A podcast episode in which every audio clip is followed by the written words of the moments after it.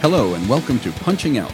Every week, we're here on Wayo Radio talking about the problems people have with their work, whether it's incompetent bosses or unfair policies, hostile workplaces or dismal paychecks, or anything in between. We want to hear from you. If you'd like to share your work problems with us, email us at punchingoutwayo at gmail.com and let us talk about them. Tune in and punch out. Your boss isn't listening, but we are.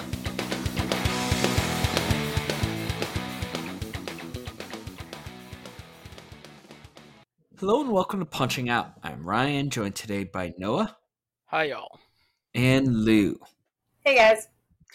On today's show, we're going to be talking, not for the first time in recent months, about the state of the media, specifically print journalism in this case.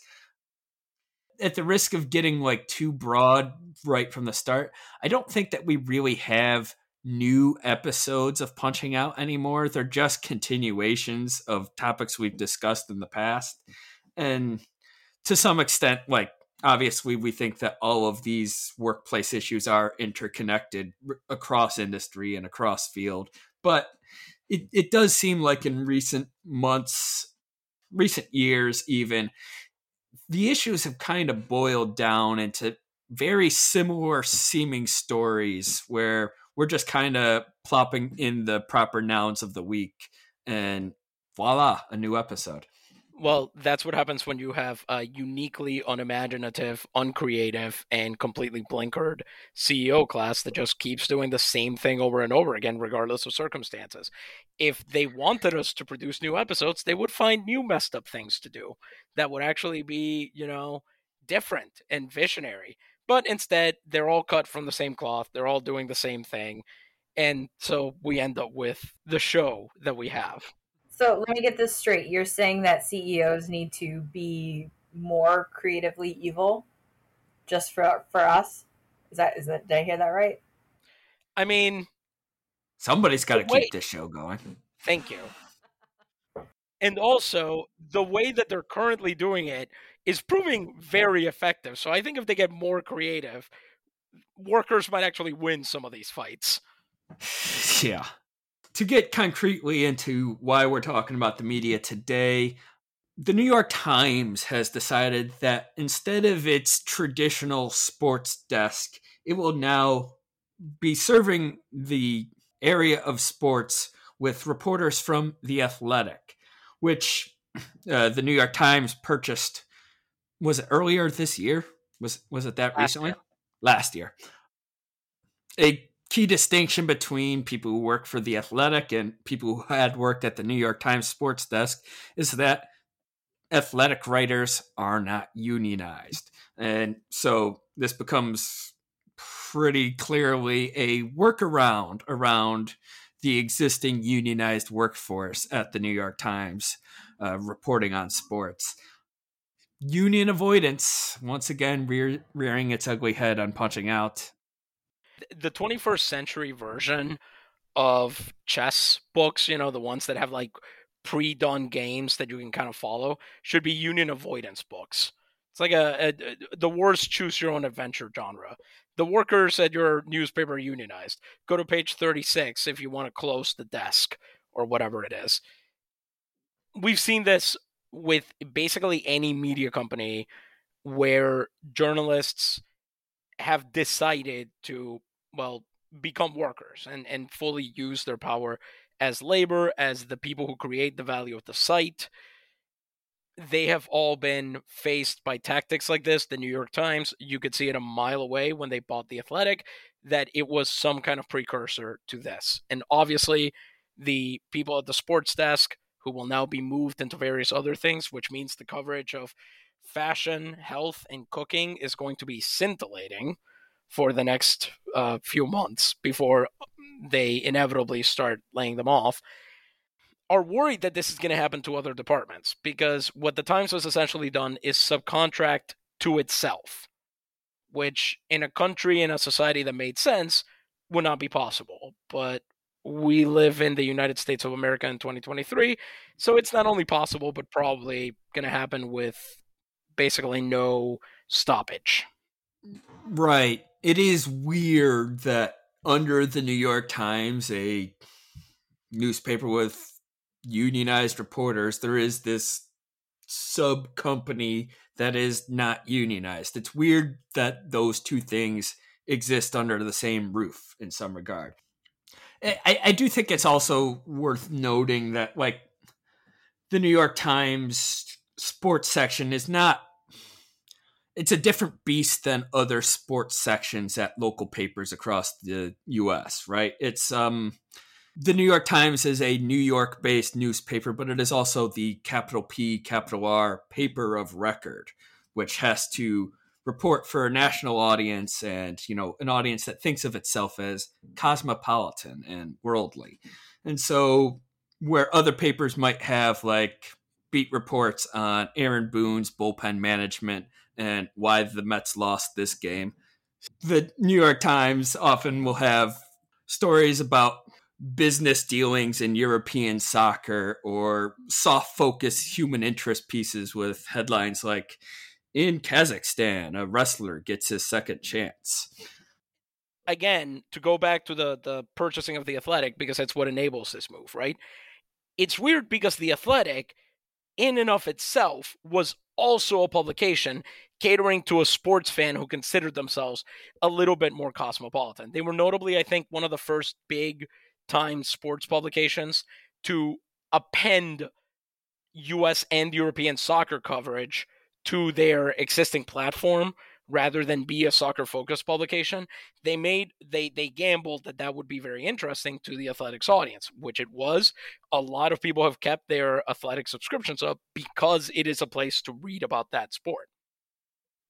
And the athletic itself has recently reduced its beats in hockey and Major League Baseball, uh, depending on some nebulous conflagration of figures that they've determined constitutes local interest. So they they've already done some of the Times as dirty work for them in that regard. But the reason I want to drill down on that part is that the Athletic was built explicitly to kill local newspaper sports coverage. That's not me saying that. That's them saying that. They said that from the foundation of the company, and they got plenty of money pumped into the company so that they could keep rolling out cheap subscriptions like a dollar a month for a year or whatever, so that they could continue reducing that coverage in local media, forcing sports writers off their jobs or to look for jobs with the athletic so that they could continue doing what they were passionate about. The New York Times buys them, uses them as a cudgel against its union sports writers, and The Athletic has already sort of refocused, quote unquote, its coverage in the first place by continuing to appeal to this audience of sports fans that thinks of itself as a cut above, you know, your average sports American yelling at the TV in a bar. So there, there's a lot of cultural stuff, I think, is what I'm trying to say, wrapped up in in this particular story to some extent, I think it also reflects like there's like in online media there is become this chasm where the middle ground used to be by which i mean like you either have to be a hyper specific niche that you are focused on and drilling in on for the audience of people who wants to hear a 20 minute podcast segment about the Mets fifth round draft pick, which spoiler alert, that's segment two today. if you aren't the hyper specific, like super analysis, you have to th- then like cover everything in this field like as broadly as possible. There's not really a middle ground on which like local newspaper sports sections used to exist just from personal experience as somebody who used to read the Democrat and Chronicle. That sports section used to be a lot thicker. It used to have a lot more original content, you know, columnists, local columnists to write about not just the Bills and the Sabres, but local high school sports and what whatever was going on in Western New York sports. And over the years, especially as Gannett took over, that dwindled and it became even a sports section where you couldn't reliably get the baseball box scores because so many games ended after the print deadline because that just kept moving up because they have to print it an office away it, at their national headquarters, wherever those are. And this is a story being repeated at local outlets across the country. The New York Times is to some degree a I mean, they are an outlier, a very real outlier in the media landscape, but they are this story, they also happen to be symbolic of what's going on everywhere else. Yeah, so I mean, we've talked about this before, but the ultimate consequence of this is consolidation into a few targeted things that matter. Like we've talked before about how the the consolidation of media leads it to where if you're not in a major urban area like New York or LA, you don't matter and and the issues that affect you and your local stuff aren't being recorded and are not being talked about, which can and does lead to the ability for people and bad actors to slip stuff by us. One of the articles, I can't remember which one from The Nation, uh, had a line in it that I love that was talking about this merger. Um, meanwhile, every team owner aiming to soak a city of its tax dollars, every coach with an ugly past, every commissioner making side deals with bad faith actors is breathing easier today. Like that's what happens when we axe media. And when even for something as honestly trivial as sports are, foundationally, like it, it matters because that's how they win over us. That's how they get us to play their game because we won't know any better because nobody's keeping an eye on it. I think it's it's so that that is from the Nation article, if I remember correctly, as Dave Zirin, who has made a career out of covering this intersection between sports and politics and sort of the the culture around it and all of that. Great writer in that sense. And I think it's key to mention the part about the fact that these are things that if you're a sports fan, you should care about. Even though it is a superficially trivial thing, I think that the way you talk about sporting events, the way that you treat the business of sports, I can't believe that the bid is becoming serious now. But we talked about having an uncreative and blinkered CEO class. And that is true no matter what industry they're in, because they all get trained the same way. It's what we talked about when we talked about airlines. We said this too. Every time we go back to this well, we find another CEO who was trained the exact same way, regardless of what they were working in. And sports team owners are no different. Frankly, league commissioners aren't really any different now. There is zero distance between Gary Bettman and some high powered lawyer who happens to work for a bank instead of the NHL. There's no difference in, in the lack of principle. The result of that is when we lose sports media, we lose one of the few avenues we have to talk to people, regardless of how invested they are in formal politics or any of that, about things like corruption, like what happens when a team owner decides, "Oh, I'm not I'm not allowed to have all the public money I want to build a new stadium, so I'm going to move to Las Vegas." Which is a monument to man's hubris made into a city with this stuff, Bradford William Davis, who broke the two baseball story for Insider and then broke the three baseballs, this time it's personal story, also for Insider, got laid off from Insider this year. Those were big stories that attracted money and clicks to that site, and that didn't get him job security. So there is clearly an attempt to restrict the visibility of these things from the public. And I think it's at least partly because this is an avenue to get into other things, starting from the point of view of this is a fun pursuit that we all enjoy. We enjoy watching ball games or whatever. So let's start from there and then build out from that. Let's talk about these other things. And that, in and of itself, makes this a much more critical juncture for media because you are taking away commentary on this public space. Commentary that is, in many cases, when it's not Bret Stephens, intelligent and interesting and might, I don't know, encourage curiosity and, and wonder and amazement at things. And instead, no, it's just going to be the New York Post calling, trying to find ways to not swear at Aaron Boone. I, I forget which one of you had raised um, the topic of like corruption among owners, and it it's worth pointing out that like the athletic itself isn't exactly clear from ethical questions. No. It's in, it's in a uh, Vanity Fair article uh, with the headline There hasn't been empathy. NYT staff frustration spills over after sports desk closure, written by Charlotte Klein just this past week.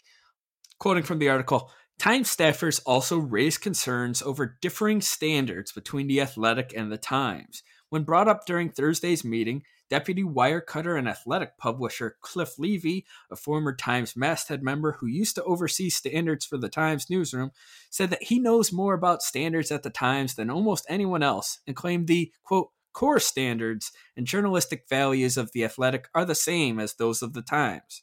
Times employees have been particularly vexed by Shams Char- Charania, who works for both the Athletic and the gambling company FanDuel, and last month impacted betting odds with a tweet, multiple staffers have told me. This is going to come up more and more often as leagues and media outlets embed themselves with gambling operations. Was it the like regional sports networks that broadcast a whole bunch of MLB teams games recently was linked to Bally Sports. The, yes. Like, and recently went under. Mm-hmm. Bally had like I think three different RSNs, maybe more. Yeah, they they had a few. Yeah, a Barstool obviously it has is is basically a gambling company with a media company attached to it at this point. And like you can't watch a sports broadcast now without being inundated with ads for mm-hmm. DraftKings' newest way to hook you. And of course, every one of these leagues, if it's a grift, the leagues are into it. I mean, look at crypto, uh, any of this, like MLB umpires have not forgotten about Major League Baseball umpires wearing an FTX patch. Still one of the funniest things that Rob Manfred has done as commissioner. Speaking of commissioners making deals with bad faith actors, I think making a deal with Sam Bankman Fried has has got to be up there as far as as incompetence goes. But that's the game we're playing, no pun intended. You can't nobody makes money for making stuff anymore unless you're in some kind of extractive industry. Like if you're oil or natural gas or mining, you still manage to make money on the backs of a lot of human blood and pulverized bone. But if you're in the in any kind of media industry, you don't tend to make money off of subscriptions. In fact, you intentionally lose money on those to instead raise funding from VCs and angel investors and find other ways to stay afloat while you don't make a profit because your job isn't to produce coverage. Your job is to kill the competition. So that when finally, as you pointed out, Gannett comes in and takes over the Democratic Chronicle and turns it into USA Today Rochester, and your only sports coverage is like two high school games and Sal Maiorana bloviating about the Bills this week, your the response of most readers is like, well, I didn't care in the first place because the newspaper was down to nothing. It is an active attempt to make people disinvest from the media so that then you can point at the numbers, say the line went down too far, so we have to sell. I'm sorry, that's how it works. And then you don't have to produce anything. And the the the gambling link is part of that because it's one of the few ways to make money. You get other people to give you their money. You know, I, am glad you bring up that like the athletic does not turn a profit. It and it really isn't designed to turn a profit. It is designed to destroy local newspapers. It is designed to undercut these uh, outlets until the athletic is the only game in town. And in effectively conquering the New York Times in this way. They've gone a long way towards achieving that goal.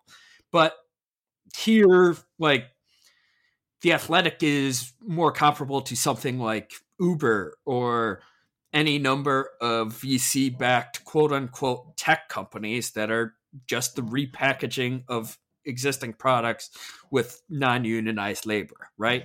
This is not just a sports media story, but this is the story of the entire economy in the 21st century. Companies finding ways to quote unquote innovate and disrupt uh, by skirting around the existing laws and ra- labor regulations and, and doing it at such a scale that they can't really be called on it without everything toppling over. And that when they finally do get called on it, John Roberts will step in and make sure that the Supreme Court puts its imprimatur on it and says, actually, no, that's fine. That's the thing. The ultimate play here is these corporations are gigifying the entire economy to the point where eventually this is going to result in a general labor fight that goes all the way up to him, and then he will finally strike dead anything left of labor law in this entire country. Because right now is a perfect time for them to do so before unions start winning too often and before too many other workers start looking at this. Because that's another thing that's been brought up in response to this that, you know, right now, not to get tangential, but we're recording this as the Screen Actors Guild and the Writers Guild of America are on strike. And people have pointed out, like, this is sports, this is entertainment. If people that are highly visible go on strike right now, it might actually make those of us who are average, you know, work uh, work a day, have to live paycheck, which some of these people also are, to be fair. But it might make the rest of us start thinking, well, damn, that's that's the same thing that happens in my workplace. That's the stuff that happens in my industry. And I don't know how true that is because I think your average American is going to be more bothered by the fact that they can't see. They're they're going to be more angry about the lack of new content to consume than they will be about the demands placed on writers and actors whom they consider to be the elite. But I do think that it allows some of us to start talking to others about that. I think that's a productive conversation that you can have, but you have to be able to report on it. And that's what they're trying to prevent. Before we close this segment, I, I think it's worth quoting a bit from the News Guild and the writers affected by this. In the Vanity Fair article, they quote a bit from a staff meeting that the Times held in the wake of this. And executive editor Joe Kahn is quoted as saying, you know, eh, quote, acknowledged that the choreography was not perfect and called it a difficult situation. To which one time staffer responded, It was a crappy response, just bleeping apologize. There hasn't been empathy, and there also just hasn't been honesty, says another, noting that the sports desk has been, quote, begging for information for months.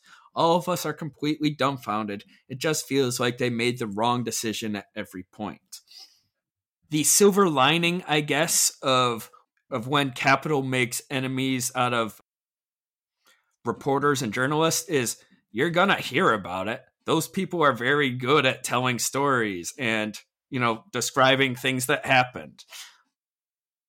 And so in every story like this where a newspaper closes down, you get a lot of fun quotes like we have in this Vanity Fair article. Unfortunately, fun quotes are not viable as legal tender, which is a real shame about the whole situation. Oh my god, the posters would rule in that case. Yeah, don't don't give people ideas. People on social media already have inflated senses of their own importance, as especially ever since Elon Musk bought Twitter. We don't need to blow any more smoke up their butts. Fair. Um, we should close this segment here. Uh, when we come back, we'll talk a bit about the um, broader media landscape. I, I, I, guess is where we go with the next segment, and um, how this story reflects the broader trend that you, you're probably familiar with already. We've probably talked about it within the last couple months. We'll be back.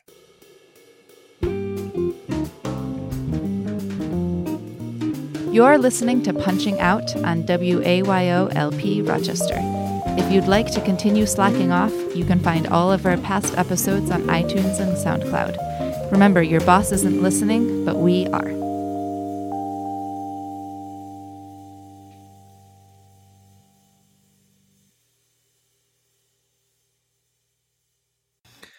Welcome back to Punching Out. I'm Ryan, joined still by Noah. Still hi, y'all. And Lou.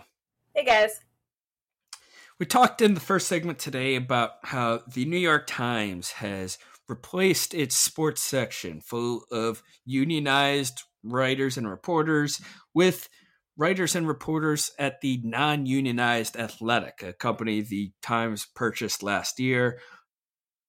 For all the reasons why companies typically replace unionized labor with non unionized labor, because it costs less and you don't have to deal with pesky worker power. You know, it's just a cleaner way of doing business, isn't it? In this segment, we, we should talk about the broader media landscape, which uh, continues to be very ugly and very bad. Um, we talked in one of our recent episodes about how Vice had laid off a bunch of staffers. I don't remember if at that time they had officially announced that they'd be going into bankruptcy or not, but nevertheless, they have gone into bankruptcy since that episode. And something people have noted in the last week or so is that boy, they sure gave a lot of executives bonuses the week before filing for bankruptcy. That's interesting. Huh. That's you know, that's a convenient timing there. I wonder if they had any uh, ulterior motives or or any other motivations there going on. It it really whips that the United States bankruptcy system is mostly a way for corporations to divest themselves of obligations to their workers.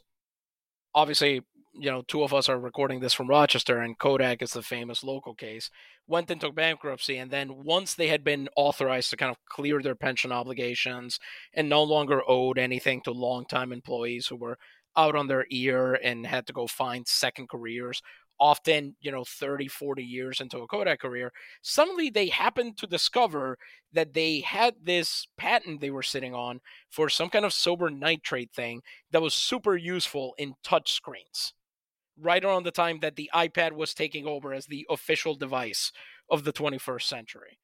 And again, the fact that no one along the line, no judge, no prosecutor, nobody seems to be like, that's suspicious. Maybe we should do something about that. That that certainly seems like you did an end run around, you know, having to maintain any kind of obligations to your to your labor force. The fact that that never happens, it's you know, it's it's almost like this country's not not meant for working people. I was listening to a podcast the other day, uh, Remap Radio, which is hosted by former Vice staffers, and they talked a bit in the revelations about these executive bonuses about uh, life in Vice's final days and in the aftermath of all that, because they can't get severance payments while this bankruptcy proceedings are unfurling until like the government clears Vice to pay its bills. So that's all being held up. But even before bankruptcy, Vice had been shedding costs in very weird ways. They had established like an elaborate self eval program that by the time the end of the year rolled around, they no longer wanted to pay that contractor who had designed the program. And so they just kind of discarded all of the self reviews and the cross reviews that employees had done throughout the year. So just wonderful stuff from uh, our betters, you know, the people who make this economy happen. Life and Vice's Final Days is my favorite Christian novel. I mean, honestly, if you name your media outfit that, the fact that nobody was like ready for this to happen from day one is kind of a problem. You cannot call a company. I mean, I know the the company officially has a different name, but you can't call a media company Vice and not expect it to do shady stuff. Oh, oh, I'm getting the finger. I'm about to get corrected. Is their official name Virtue? No, definitely. That would be way funnier. But no, it's like Global Media Incorporated. It's such a boring name. You'd expect it to be in like the villain in a Disney movie. Yeah, that's that's a villain name. Right yeah, the company should be owning the New York Times, not Vice. You're right. You're right. Also, just to be clear, we're not talking about the Mets' fifth round draft pick during this segment. Oh no! It, okay, you know, cool. I just wanted to make sure this came up. I, I might have prepared the wrong thing. Sorry. Our apologies to everybody who was excited for discussion of. You're Mets fans. You're used to disappointment. Yeah. Unfortunately, stories like what happened to Vice, stories like what's going on at the New York Times are basically commonplace in the journalism industry. There's an article by Luke O'Neill on his Substack. At least I think it's built off of Substack. It kind of looks like Substack.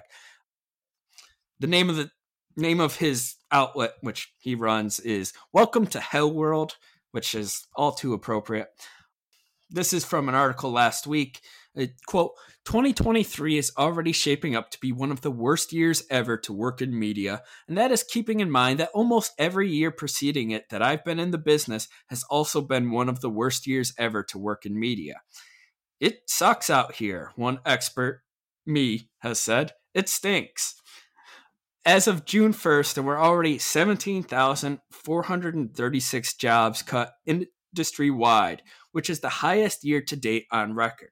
That includes major layoffs at BuzzFeed and Vice and ESPN and many others.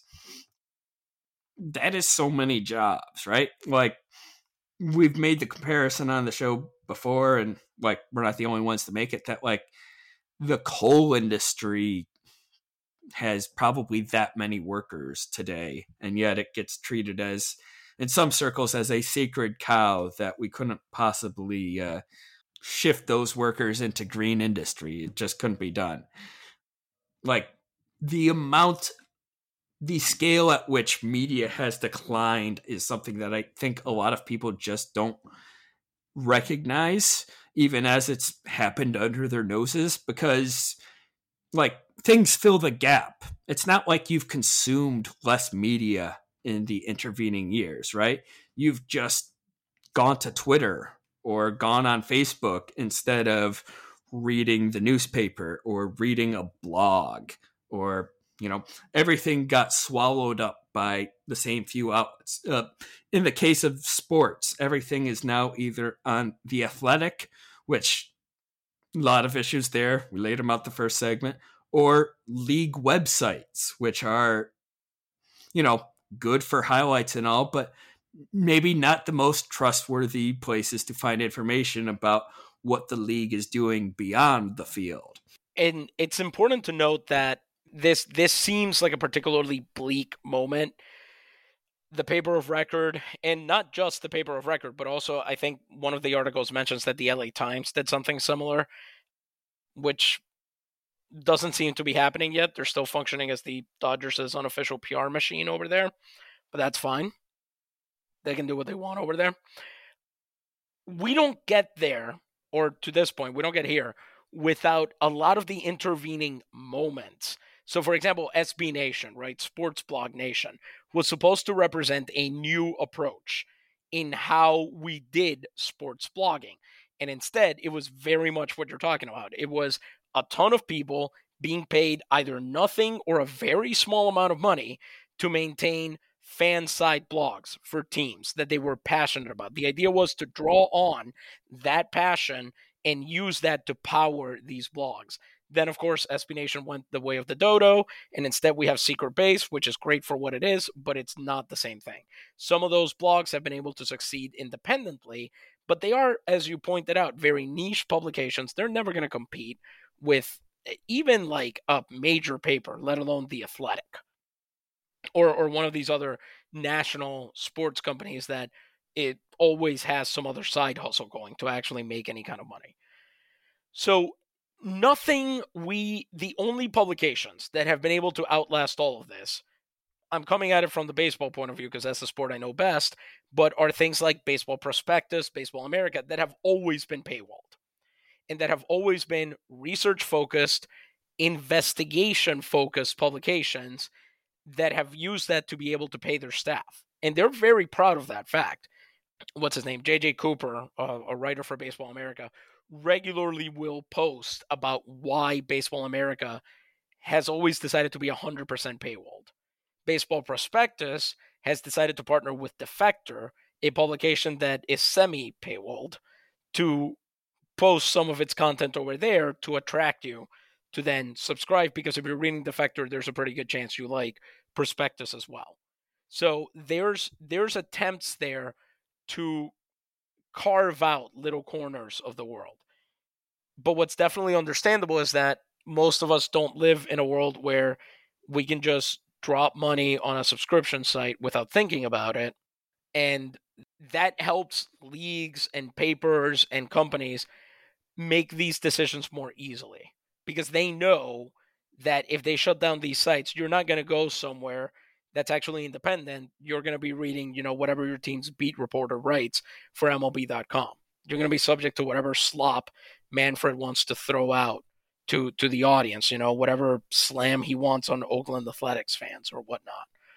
And that obviously makes the the landscape of media bleaker, more argumentative, less objective, less independent, and sadder. Because we all know that all of these leagues are doing weird stuff to ensure the popularity of their sport. They're playing with a product, they're playing around with uh, all sorts of things. And the last time that they had this much control over what people knew about the sport, most of them were outright like favoring teams or or trying to create storylines. And I, I think you're going to see. I mean, we know that there's already a comeback of that. Just from my own personal experience, uh, after graduating college, my first writing gig was for a now defunct website called Empire of Soccer, which was focused, as you might imagine, on soccer. I was writing articles about Major League Soccer every week, you know, recaps, breaking news, that sort of thing. Stuff very similar to what you would see on an SB Nation fan blog.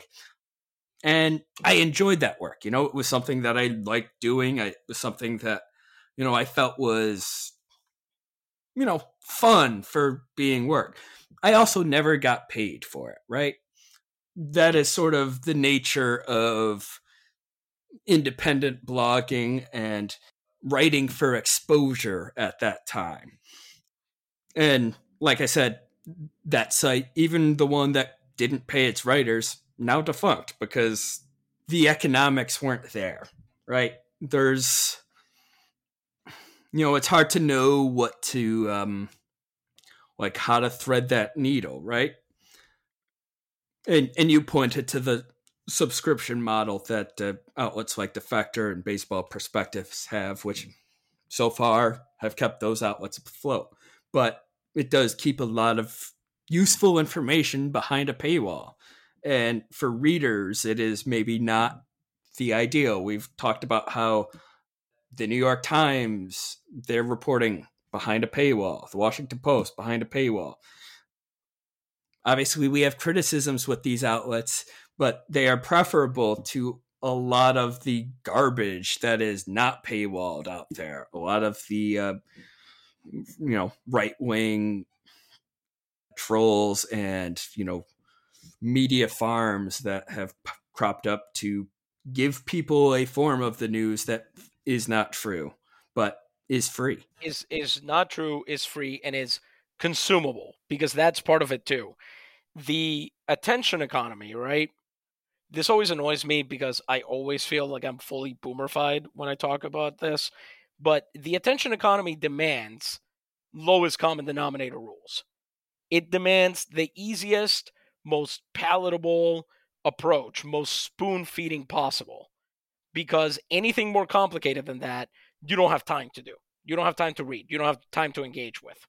So if you're going to, for example, if you're going to read an article, you don't want to read an in depth look at a wrestler getting his second chance in Kazakhstan.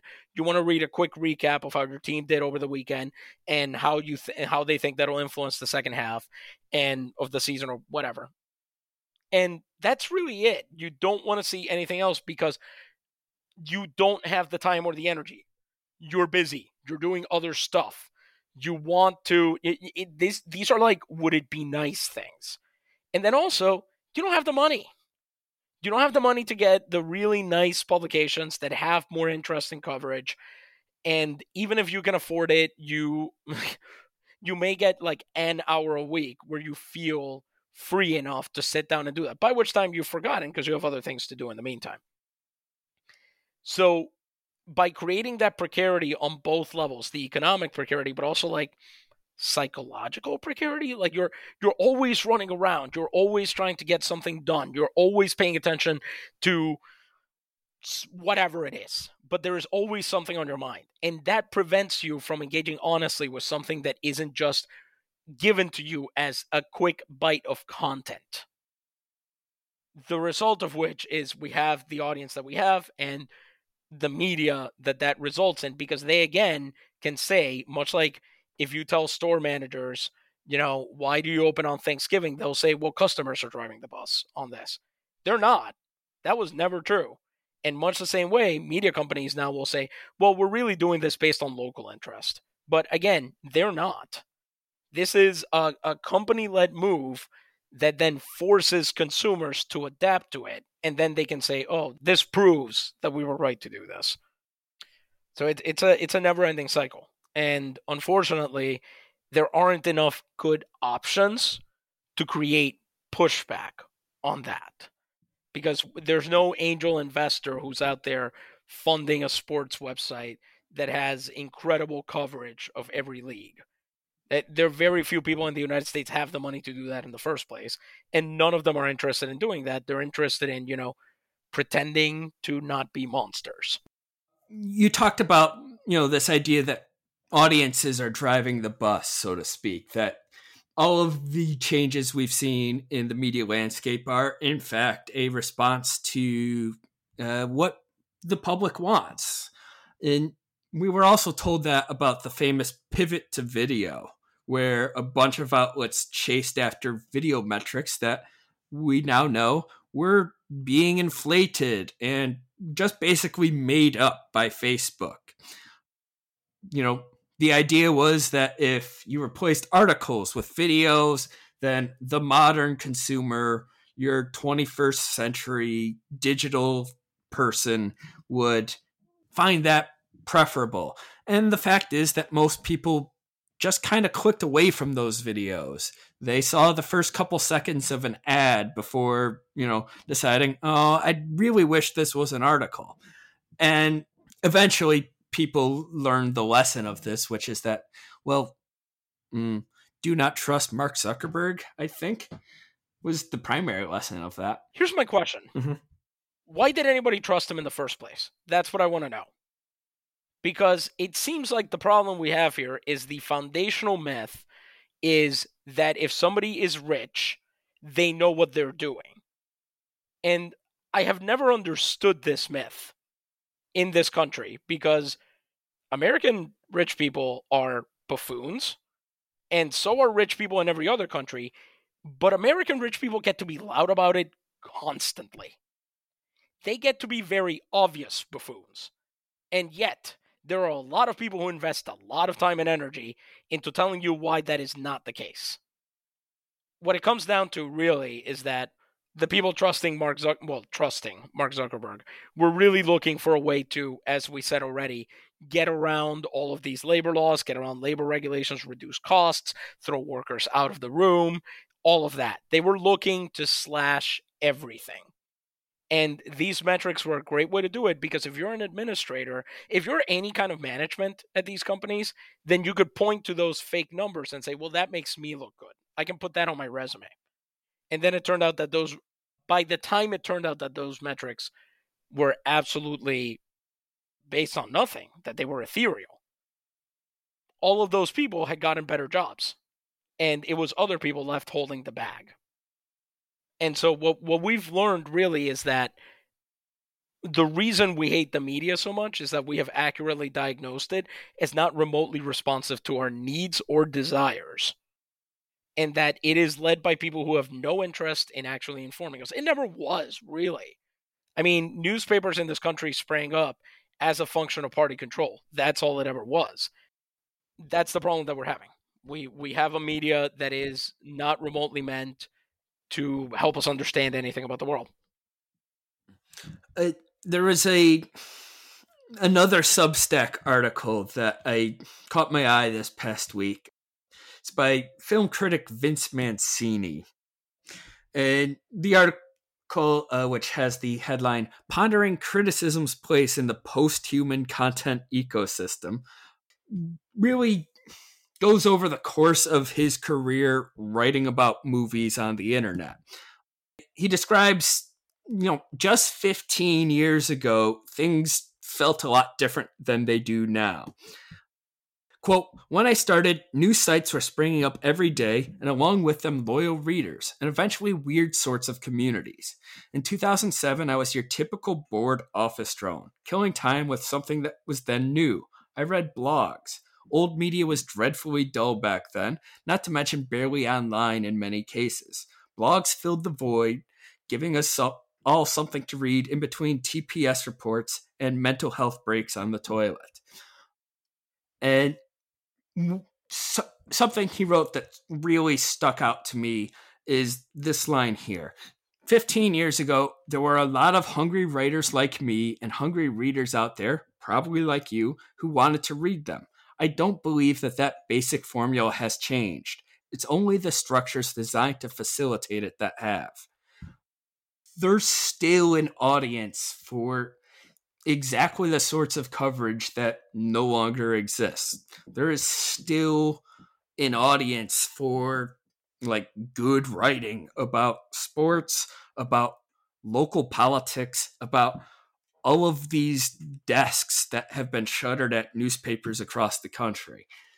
And yet, Capital can't seem to find a way to deliver anything for that audience. It's a product that, for whatever reason, isn't giving Capital the return on investment they demand.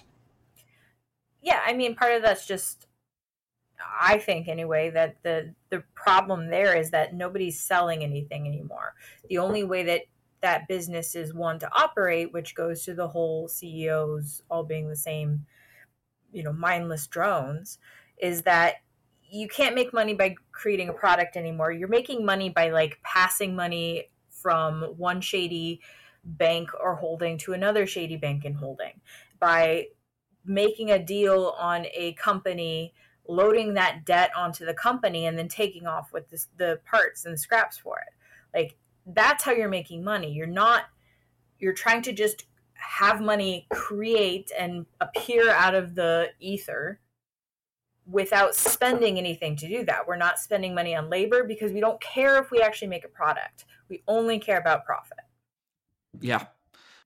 Mancini's article goes on talking about how over the course of the 2010s, like the fact that he wrote funny reviews about movies went from being, you know, a reason why he had readers and an audience to a liability in his profession. You know, suddenly, like, criticism was not something that outlets were really looking to do because criticism made it harder to hobnob with the movie executives and the studios who you'd want access to.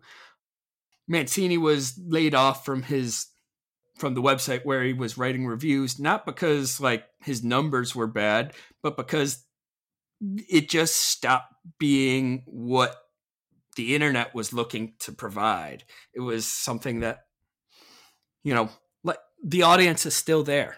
It's just a matter of like Capital doesn't want that writing out there. It doesn't want funny, snarky reviews of m- media any more than it wants investigations on what the Oakland Athletics owner is doing. Yeah, and it doesn't want targeted pieces about how the CEO of Warner, uh, Warner Brothers, uh, is driving the company into the ground somewhat deliberately. Because um, I don't know if anybody saw that, but there was a GQ article that was pulled because the editor in chief of GQ is making a movie that's being produced by Warner Brothers. So media exists to the point that it exists to create consolidation around people already in power and, and things that are already in power. They're manufacturing consent by making sure that this is the only thing we see. Which by the way the fact that that could happen a, a move that breathtakingly obviously corrupt could happen at with that gq article. Tells you something about the composition of the people who are produce not producing sorry who are managing and editing at these media companies because an editor is supposed to be somebody who assigns or helps you decide on topics for articles corrects them rewrites them and so on. What an editor often is these days is who has the most elite degree and the friendships with the most like powerful people who we need to get in good with right now. So part of the problem too is that we there is very little reinforcement coming if you're a traditional shoe leather type of journalist because we have completely devalued humanities education in this country and the way we have devalued it is by making it impossible to find a job with a humanities education that isn't you know minimum wage stuff that's not entirely true, but it is the perception of students heading into college. And when your choices are, I could do business or STEM and have a career that allows me to make a some amount of money and maybe down the line take care of my parents when they get too old and, and that sort of thing. Or I could do a humanities education and starve to death for the rest of my life or work bad minimum wage jobs on endless repeat. I know which one I'm going to choose that popular perception then becomes reality, which, you know, negative feedback loop for the rest of the time. The reason Capital doesn't want that writing out there is because they don't want examples of genuinely original, interesting, creative writing, partly because it doesn't help with trying to keep everything on the wraps, but also because it creates this appearance that the only way to get any kind of job in this industry is to be uh, a, a stooge which already tons of their management guys are. I mean, look at all of the people in that New York Times room explaining this stuff to the sports desk. None of those people got where they are based on the strength of their writing. They got there by glad handing. They got there by greasing the right palms. They got there by playing office politics. And so there is no, the audience exists but this incestuous relationship that all these media elites have with each other ensures that there is no one interested in serving that audience. Because all these people care about is keeping their resumes up to par is making money for themselves and their bosses. They don't care about the mission of any of these companies. And i, I think that's why it, it's only journalist-led publications which again you know mentioning them again, but Defector is a great example because they openly endorse that model. They say, no, we're not going to be corporate. We're not going to grow endlessly. We're not going to invest all our money in a bunch of stuff that will just go down the drain. We're going to try to grow sustainably. And so far, they've been proven right. Yeah.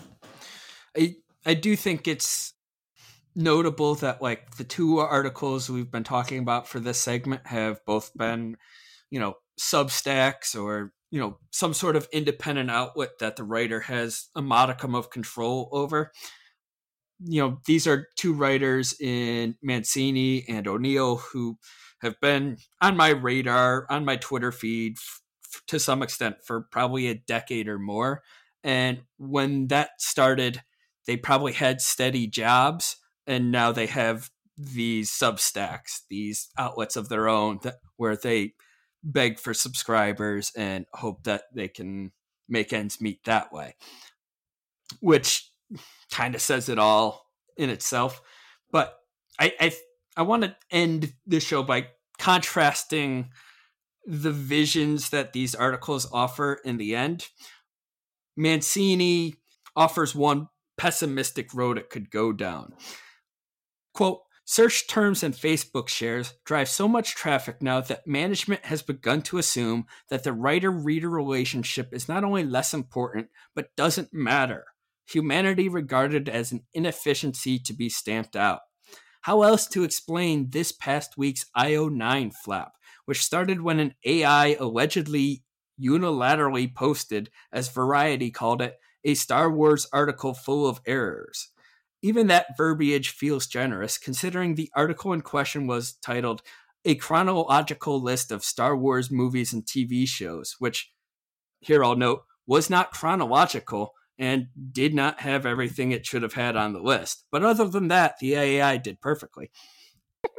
Other than being completely wrong, it was great. Yeah. And by the way, an article that was an article, quote unquote, that was disavowed by the publication. The editor for the publication did the job every editor should be doing and said, This happened without any of our inputs. We had no idea this was going to happen. Yeah. Continuing, quote, that an AI couldn't handle that task is indeed hilarious, but consider what it means when it becomes a business priority to list Star Wars movies in chronological order. Quote, editorial bots writing posts meant to be consumed by ad bots, as David Roth described it. That is one way the future for media could look. You know, AI regurgitating its own vomit until there's nothing on the internet that's worth reading. Or if there is, it's buried so far underneath the garbage that you'd never be able to find it. And then Luke O'Neill's article, conversely, ends with a lengthy interview between him and Olivia Aylmer of the Freelance Solidarity Project, where the two of them discussed like the possibility of freelancers, people without steady writing gigs or you know without paid positions at outlets could band together to at the very least make their conditions more tolerable because as things stand freelancers have to deal with you know outlets that have to be harassed into paying them at all waiting months to get paychecks for articles long delivered for reporting that was done a long time ago. You know, they have to do a lot of work before they ever see a dime from it. And where, frankly, the money just isn't that great at the end of the day. From solidarity, you can have like something better. It Aylmer says this We asked ourselves, what would we have wanted to have access to when we were first starting out at freelancers? How could we centralize the resources FSP members have built over the years, as well as resources across the internet and organizations that have been doing great work as well? You know, they built like a freelancing guide for people who are just starting out. It it's a place where there is at least a little more security in writing than there ever will be if like people have to go it alone against the AI powered editor bots. And I think it's that positive note that we should end this episode on because everything else we've talked about has been kind of miserable. For this week, I'm Ryan. I'm Lou. I was Noah. And this was Punching Out.